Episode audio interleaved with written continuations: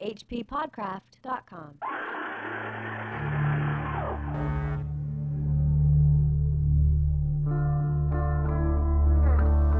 Ben Hayden was always a stubborn chap, and once he had heard about those strange statues in the upper Adirondacks. Nothing could keep him from going to see them. I had been his closest acquaintance for years, and our Damon and Pythias friendship made us inseparable at all times. So, when Ben firmly decided to go, well, I had to trot along too, like a faithful collie. Another pair of Lovecraftian heroes bound for adventure. And you are joining us, real life Lovecraftian heroes, on the HP Lovecraft Literary Podcast. I am Chad Fifer. I'm Chris Lackey, and we're at hppodcraft.com. And uh, our reader today is Brother Voodoo, friend of the show, all around great fella. He's uh, His identity is shrouded in mystery, however. Is Bro- Brother Voodoo still Sorcerer Supreme of the Earth Dimension?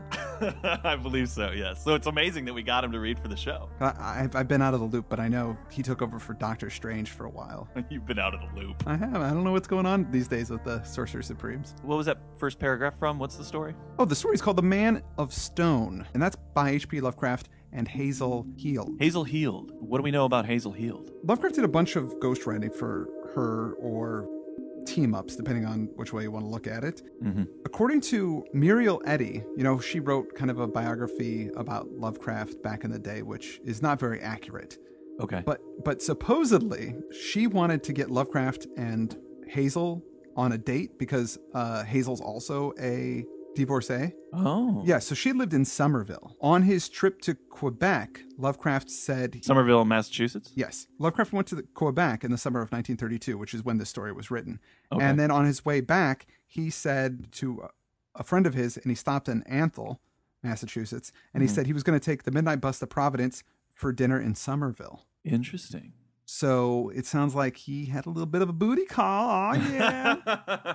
it does sound like a great romantic comedy setup. The two divorcees steeped in their horror fiction. I don't know how great that comedy would be, really. She worked together with him on uh, five stories All of which we're going to be covering. The Man of Stone, Winged Death, The Horror in the Museum, and Out of the Aeons, and The Horror in the Burying Ground. Horror in the Burying Ground. Yeah, we're going to do that one too. So we'll be getting a lot of Hazel. Yeah, we will be. That's cool. I you know I like it when he I liked it when he teamed up with his wife on uh, the horror at St. Martin's Beach. It's nice to get a Yeah. lady's hand in there. Yeah, exactly, exactly. Where the lady's hand touches these stories, I'm not entirely sure, and we can't know. Yeah, there's some there's some discussion about how much of this is actually Hazel's and how much of it's Lovecraft. But we'll, talk about that at the end of the story. Okay. There's something I, I don't never knew the story of uh, Damon and Pythias. I do, and you know why? Because I was in. You may have heard about this, but I was in the Ridgewood Elementary fifth grade production of the play Damon and Pythias. Oh, wow, really? Yeah, Who did, who did you play? I was Pythias. Yes, You were Pythias. I was Pythias. Yeah.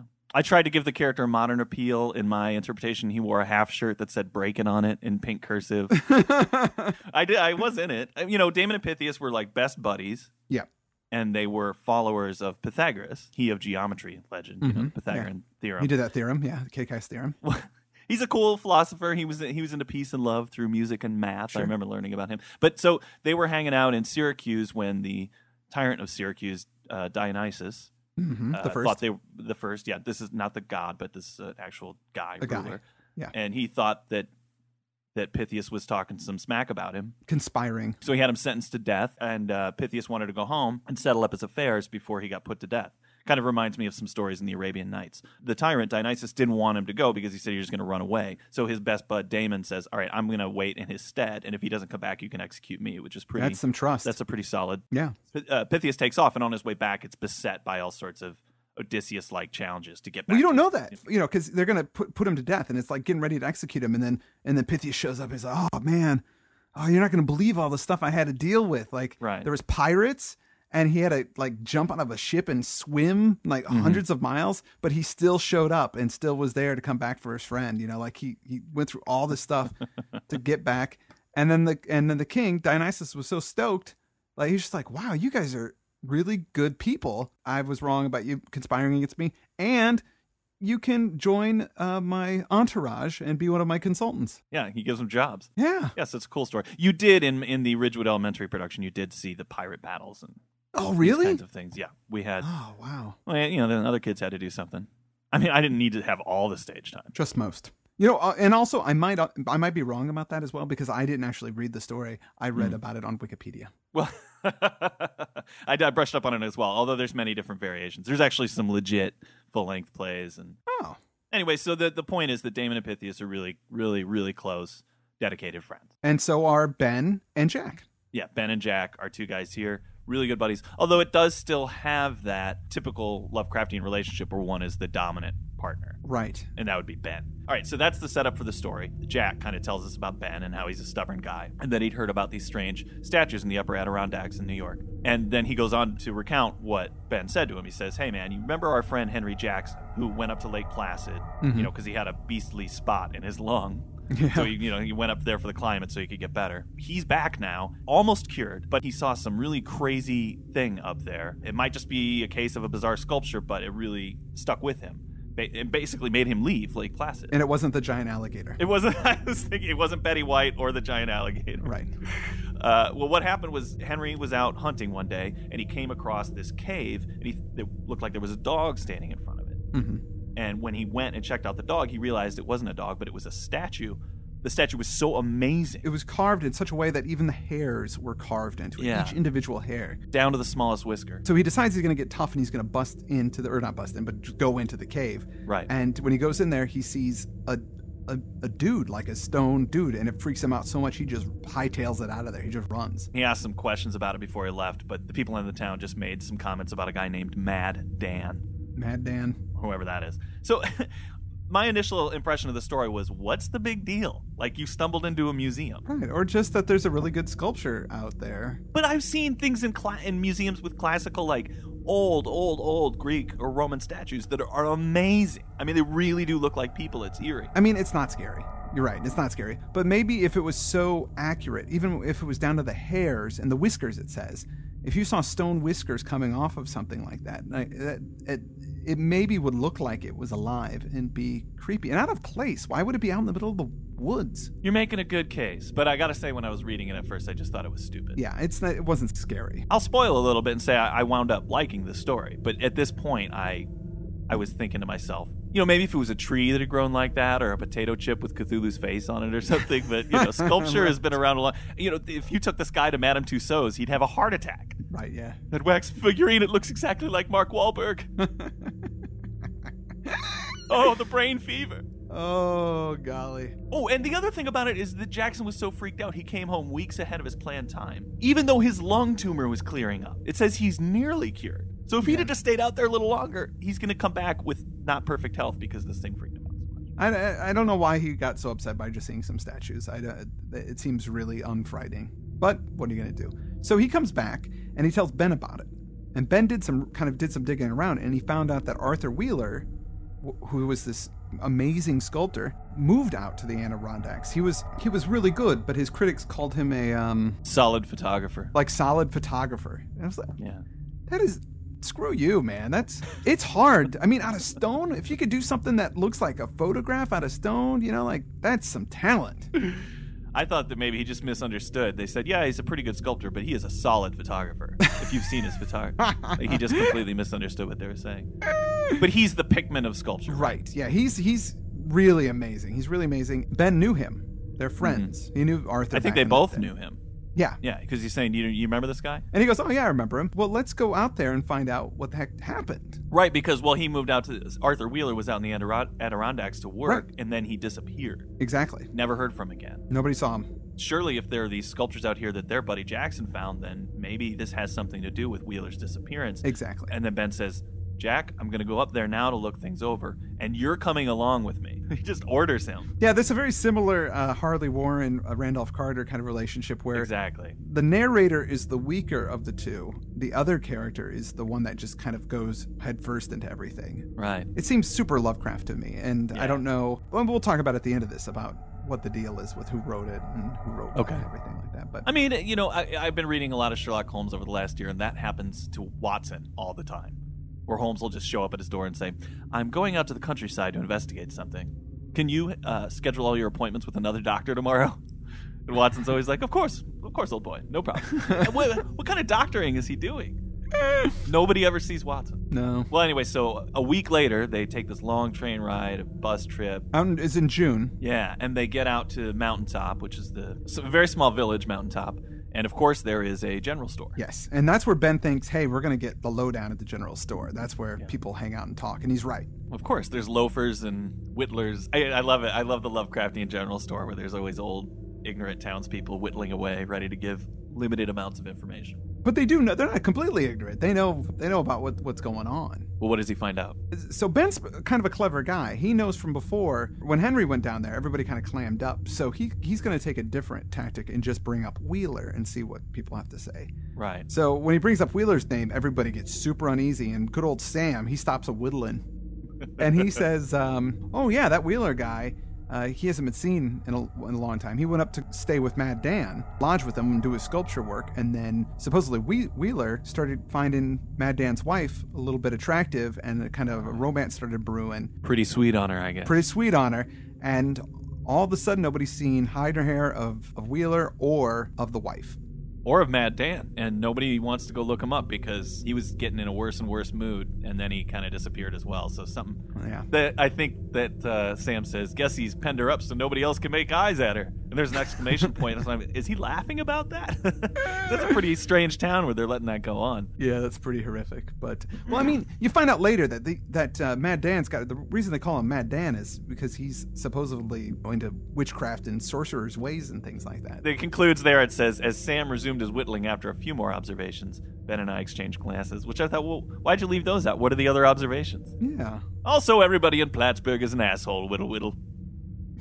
Captain Crunch tastes good even without milk, whittle whittle whittle. Now on your way. So uh, they go back to the hotel and head out the next day. Jackson, from before, he gave them sort of a map to where he saw these statues. So they kn- knew where they were going to be going. So they hiked all day, were pretty tired, and uh, finally they see kind of a, a fissure more than a cave. They describe it more as a fissure, and a rock pool that's by this fissure, and there's a statue of a dog standing next to it. It was a gray dog, or a dog statue.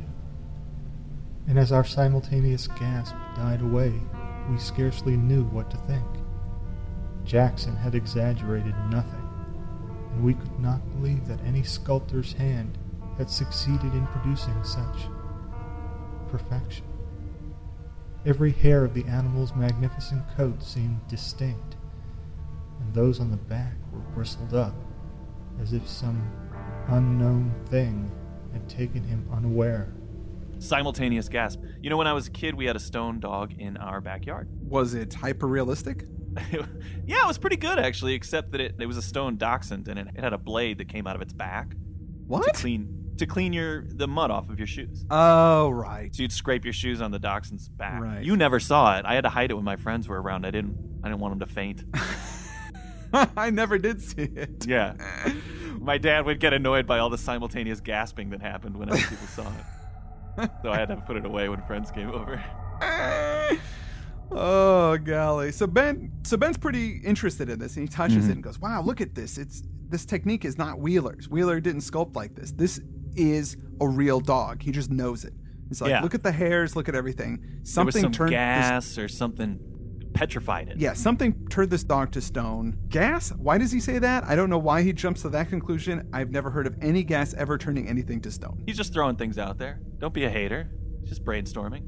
I'm, uh, Jeez, I'm just yeah, okay. He's it just seems like a lame idea, all right?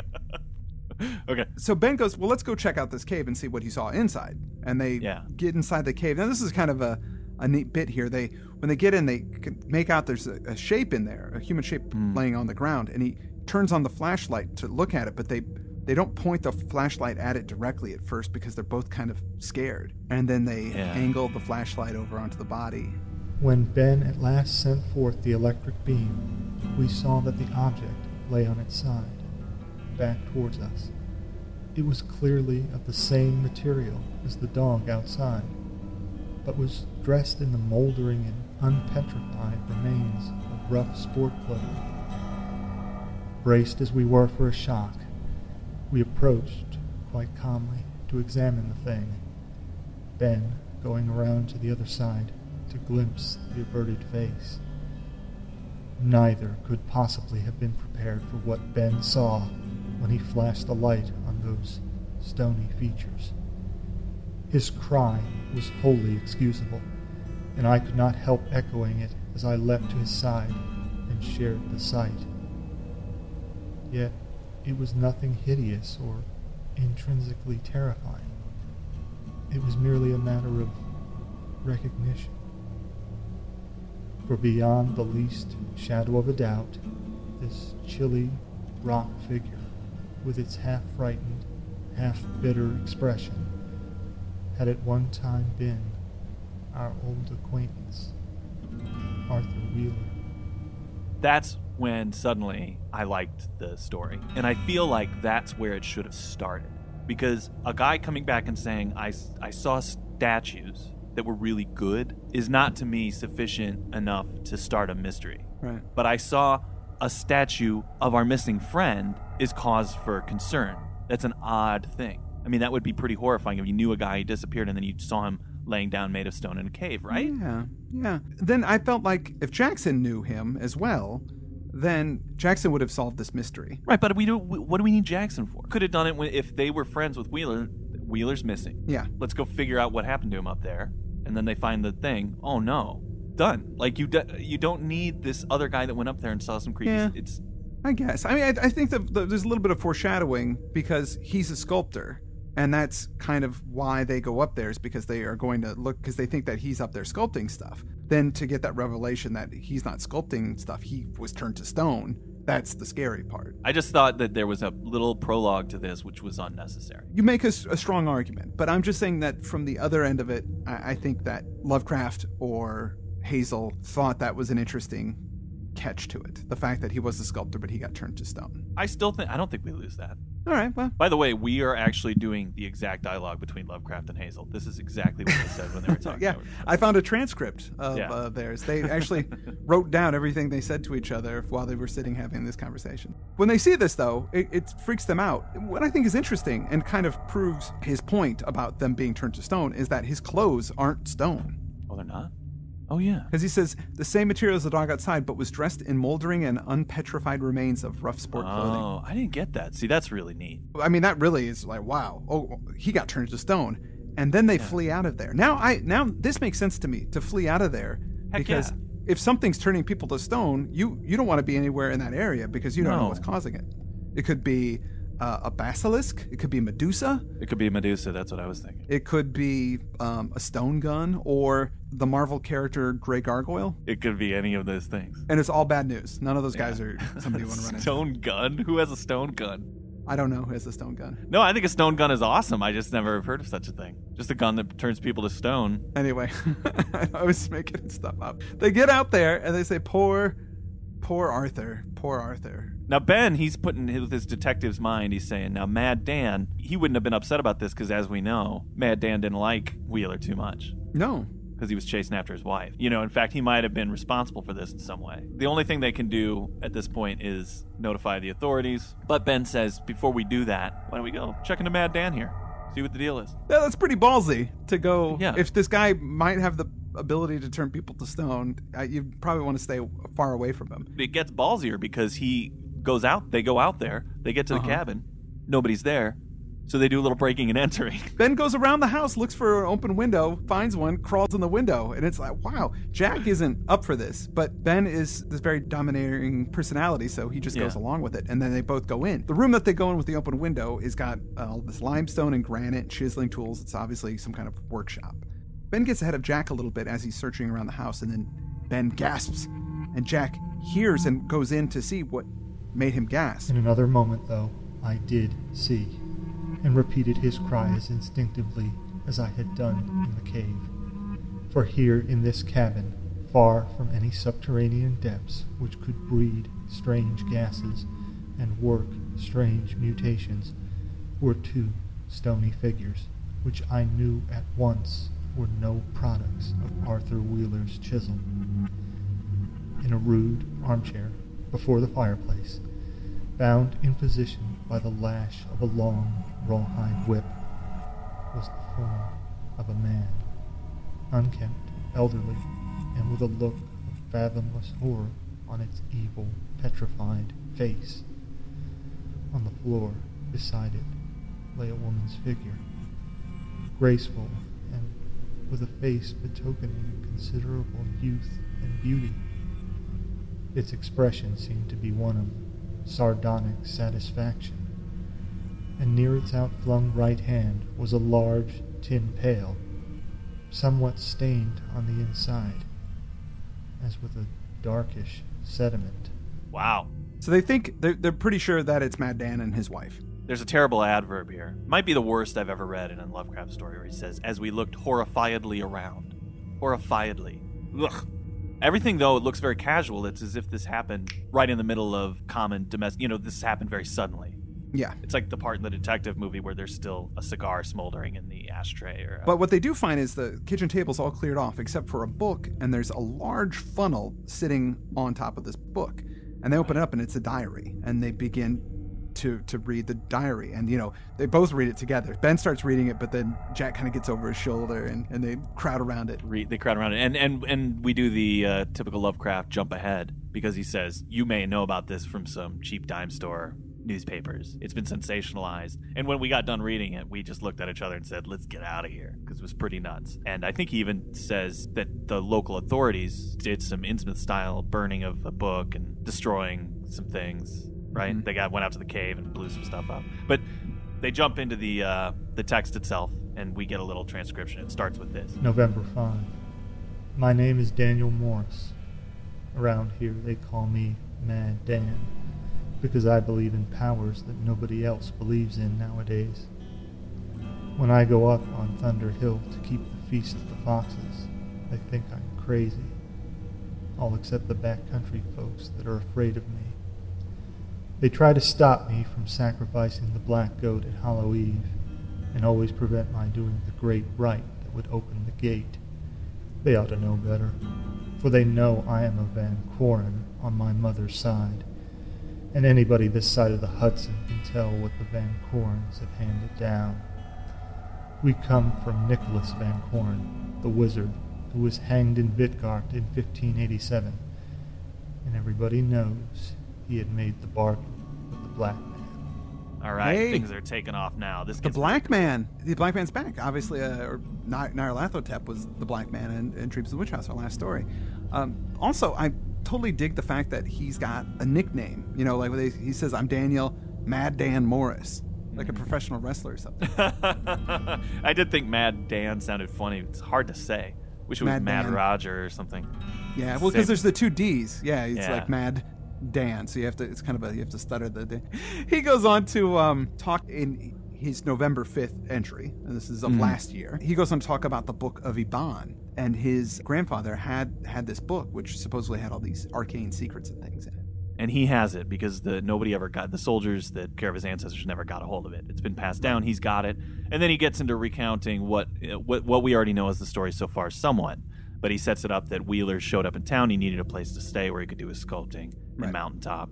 And uh, he says, "Yeah, you can come up to my place for about thirteen bucks a week with meals. You can stay here." He starts checking out his wife, Rose. This gets really interesting and dramatic because it's a very archetypical story, but one that I really like, where there's a couple that maybe have some troubles, and then a Mhm. third person shows up. A third, you know, usually it's a young man, and the relationship between the couple turns out good or bad. In this case, it's bad, obviously. It's an interesting story structure. I got really sucked in at this point. I wish it hadn't taken so long to get here. Yeah. So he says that was three months ago, and now Rose is well. Rose always has a bit of a reputation as, as a with the wandering eye to the guys in town. So Yeah, she's 16 years younger than he is, and I don't know how he tricked her into being his wife. Seems like they don't have a great relationship because she's always looking around. Yeah. Yeah, exactly. Her and Wheeler kind of started uh, forming this relationship, and he realized that it was going, you know, going on. He's not stupid. He keeps saying. There's an entry for November 25th, Thanksgiving Day, and he says, "Oh, you know what? I dug up the book, got it from my uncle's old trunk, and I'm gonna find something to show them." this is one of the things he says that's really great. He goes, I, I thought of calling in the emanation of Yoth, but that needs a child's blood, and I must be careful about the neighbors." It's like, what's the emanation of Yoth? it's tossed off, so he would get a child's blood if it weren't for neighbors Yeah. finding out about it. He has no qualms about doing that. Then it says the green decay looks promising, but that'd be unpleasant for me too. Lovecraft is usually so guarded about what's in these books, and this is almost like just a spellcaster running through the different options. Yeah. I love that. It's so fun. Yeah. Finally finds a formula in the manuscript. On December 10th, Gives a page number. 679 in the Book of Eibon. Mm-hmm. But he says it's perfect because the target is a sculptor. And he's like, oh, it's perfect. It's perfect. Yeah. And what it basically is, it's yeah, it's a kind of petrification, but it happens immediately. Shoots the whole system full of calcium and barium salts and replaces living cells with mineral matter so fast nothing can stop it. But they have to drink it. They have to drink it. But he thinks it could be passed off as wine or in wine. he formulates a plan. First, he gets he starts ordering the chemicals he needs from Albany and Montreal around Christmas time. He's already working on, you know, he's been testing.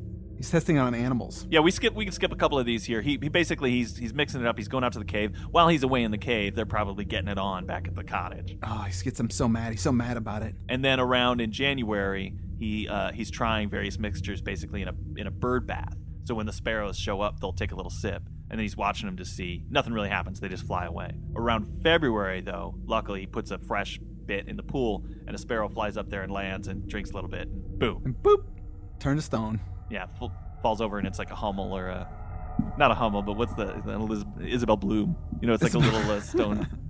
yeah, exactly. And then he does something. He does. He really does something dirty here. He wants to test it out on another animal, right? Yeah, because they're small, so he needs something bigger. And he he takes Rose's dog Rex and uh, brings him down to the cave to test them out on him, and it works. What did the dog do? Nothing. The dog realized he is evil. He real the dog realizes as soon as he drinks it, he goes, "Wait a minute," and he's turning around to growl. But that's why that's why in the sculpture. And I actually now that I got that real strong image of it, I think it must look very cool. Where the dog is Yeah. just about to gnash his teeth and his hair's all standing up. Anyway, after the dog worked, he decided, "I'm gonna now I'm gonna get these guys." Now Rose doesn't like to drink wine. She's kind of a teetotaler. So he's not sure exactly how he's going to get her to drink it, but he figures I'm going to take take out Wheeler first, and then I'll deal with her. March 1. Iä R'lyeh. Praise the Lord Tsathoggua. I've got the son of hell at last. Told him I'd found a new ledge of friable limestone down this way. And he trotted after me like the yellow cur he is. I had the wine flavors stuck in a bottle on my hip, and he was glad of a swig when we got here. Gulped it down without a wink and dropped in his tracks before you could count three. But he knows I've had my vengeance, for I made a face at him that he couldn't miss. I saw the look of understanding come into his face as he keeled over. In two minutes, he was solid stone. So he got him.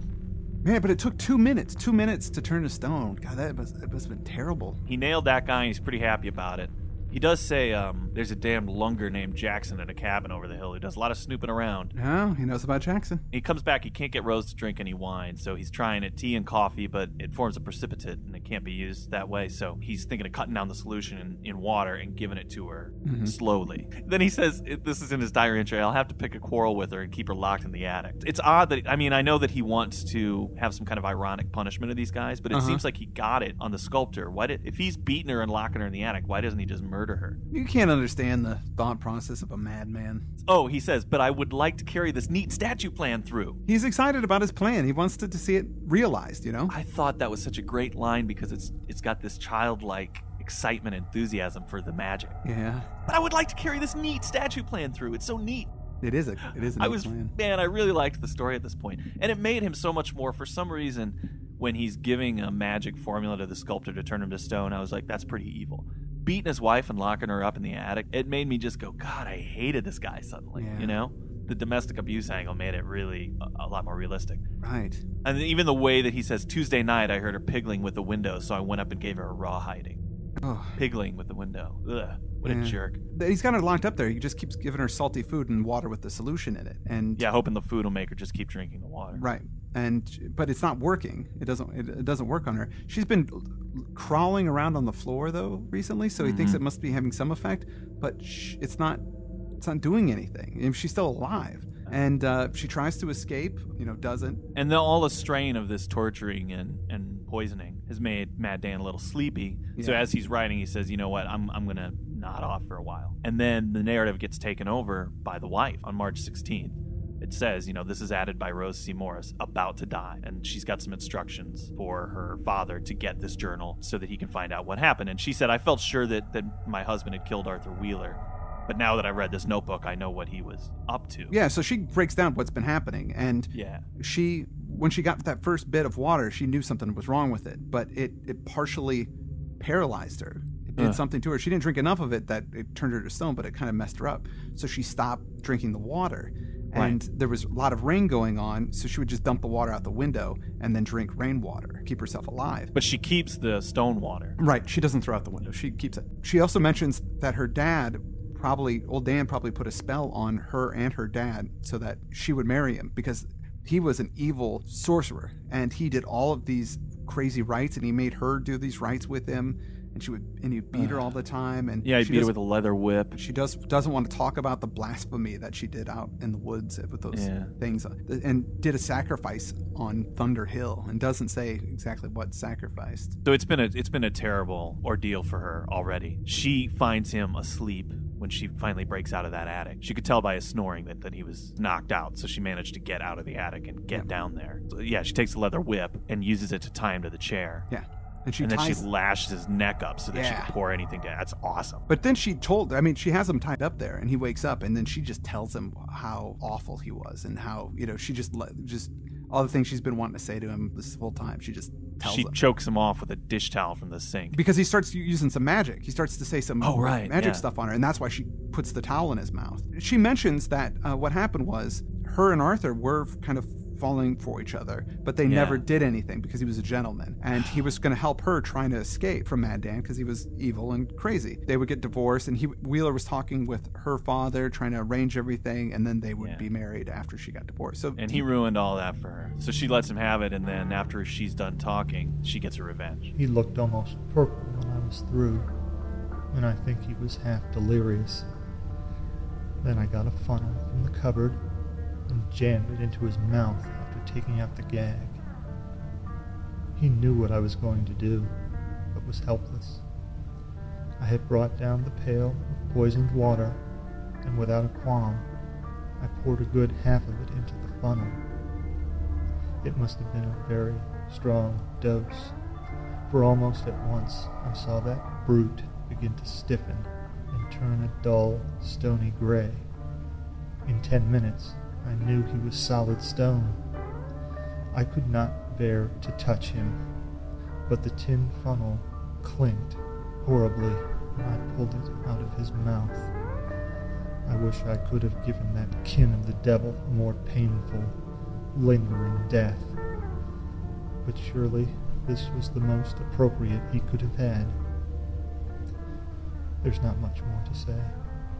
I am half paralyzed, and with Arthur murdered, I have nothing to live for. I shall make things complete by drinking the rest of the poison after placing this book where it will be found. In a quarter of an hour, I shall be a stone statue. My only wish is to be buried beside the statue that was Arthur. When it is found in that cave where the fiend left it, poor trusting Rex ought to lie at our feet. I do not care what becomes of the stone devil tied in the chair. that's the end. That's the end of the story. Great to end the story there. There was no coda paragraph or anything like that. It just ends with that journal entry. That's a cool story. I was I was really happy because usually these uh, these team ups are, are pretty bad generally, but this one was really cool. The, I, I had some complaints. It started in what I perceived was a silly way, but then it turned into this domestic drama that I really liked with just Yeah. a little bit of magic in it. People adapt Lovecraft's work for theater and that kind of thing all the time, Mhm. and sometimes I think it's ill advised because they're too talky. And but this would be a great little drama, I think. Yeah. Short. I just I think it's neat. I think the characters are neat, and it's just got a good traditional kind of revenge tale quality to it. Yeah. I was very pleasantly surprised. It's a really interesting character, uh, Mad Dan. Like how he's this crazy wizard that lives out in the woods, and he he's got this he- this poor young girl that he Mhm. somehow through his magic tricked her father and her into marrying him. He has her out there to have sex, and make his food for him and to do his rituals with him, and that's all he wants. He just wants to do his magic and worship his gods, and His journal entries are very they're very straightforward. he's not like a, a an eloquent, dramatic Doctor Doom like villain. He's just Right. seems like a kind of a real guy. Yeah. It's really creepy. Great story. So about this story and about the writing of it, Uh-huh. it was ghost written supposedly for Hazel Heald in the summer of 1932, and it was published in Wonder Stories, October of 1932. According to a letter that she wrote to August Derleth in mm-hmm. 1944, it said, Lovecraft helped me with the story as much as on the others, and did actually rewrite paragraphs. He would criticize paragraph after paragraph and pencil remarks beside them, and then make me write them until they pleased him. Good. But supposedly, according to Joshi, he says, like looking at the text, that it's Lovecraft through and through. Like just the hmm. sentence structure, the words that he uses, all those things. And he believes that it was taken, she probably did an outline or maybe a first draft, and he just kind of redid the whole thing. Maybe. There's certainly Lovecraft tics in there. I see it. Oh, yeah. There, there's a there's a quality to it though that does seem a little different, especially in the journal entries. So I'm I'm not sure. Well, and there's a female character in there. Hardly ever happens in any Lovecraft story. Yeah, just all this stuff with her tying him up and There's a strong emotional motivation for everything that happens. right, exactly. Once you get into their story, the story of the couple, everything is very need based and dramatic. Whereas the beginning seemed more like a Lovecraft. Hey, there's some weird things up in the hills. Let's go take a trip. in Lovecraft, it feels like the genesis for everything is somebody's curiosity or thirst for knowledge or Mhm. quest for power. Whereas this is more about a woman. Yeah, it is. It's a love triangle. Well, I'm very satisfied with it. Yeah, yeah. It's I always get happy when I find a Lovecraft story that I've never read before. And Yeah, I'd never heard of it. I didn't know the story, and turned out really well. Uh, well, I wanted to bring up that uh, we are about a little less than three hundred dollars away from our ransom. Yeah, we're very close to, to meeting it, and that's great. Any donations you send our way go straight to the ransom. All donations. All donations go there for the Call of Cthulhu full reading by Andrew Leman. And if we get that pretty soon, I'm looking at doing a Halloween release, perhaps. So that Yeah, would be that would, nice. That would be a great Halloween present. I would really Yeah. appreciate that. So let's get that done, folks, if you can. Please, yeah, if you can, if you pull that off, that would be amazing. And what are we doing next week? Unfortunately, we're skipping a week again. Sorry, guys, but uh, I'm moving, so I'm not going to have my setup all uh, ready to go. But the following week, we are doing Horror in the Museum, another Hazel Heald team up. And that's going to have uh, a guest, right? Oh yeah, yeah, we're having we're having our intern Mm-hmm. Brooke be a guest host on this. She is uh, well learned in the ways of Lovecraft. That's right. Yeah. So she's helped us out with some notes on many of the stories that we've covered, and she's finally going to come on the show and uh, chat with us. Brooke, uh, well, we've been calling her Brooke Burgess, although she actually changed her name to Brooke Fong. She took her husband's name, which I told Heather about and my wife, and uh, she said, "Okay, fine, I'll change my name." She did. What? Based on that, she, I told her this. Yeah, I said Heather Brooke changed her she's now- name. She's no longer Well- Heather Clinky. She's Heather. She's Heather Fifer. Well, that's what I thought would happen, right? I said Brooke changed her name to Brooke Fong, and she goes, "Oh, that's great. I'll change my name too." And then when I started looking at the paperwork, she changed her name to Heather Fong. Oh, Yeah, foiled again. She's always a step ahead of you, dude. I know. I'm Chris Lackey, I'm Chad Fifer and this has been the HP Lovecraft Literary Podcast. at hppodcraft.com. hppodcraft.com.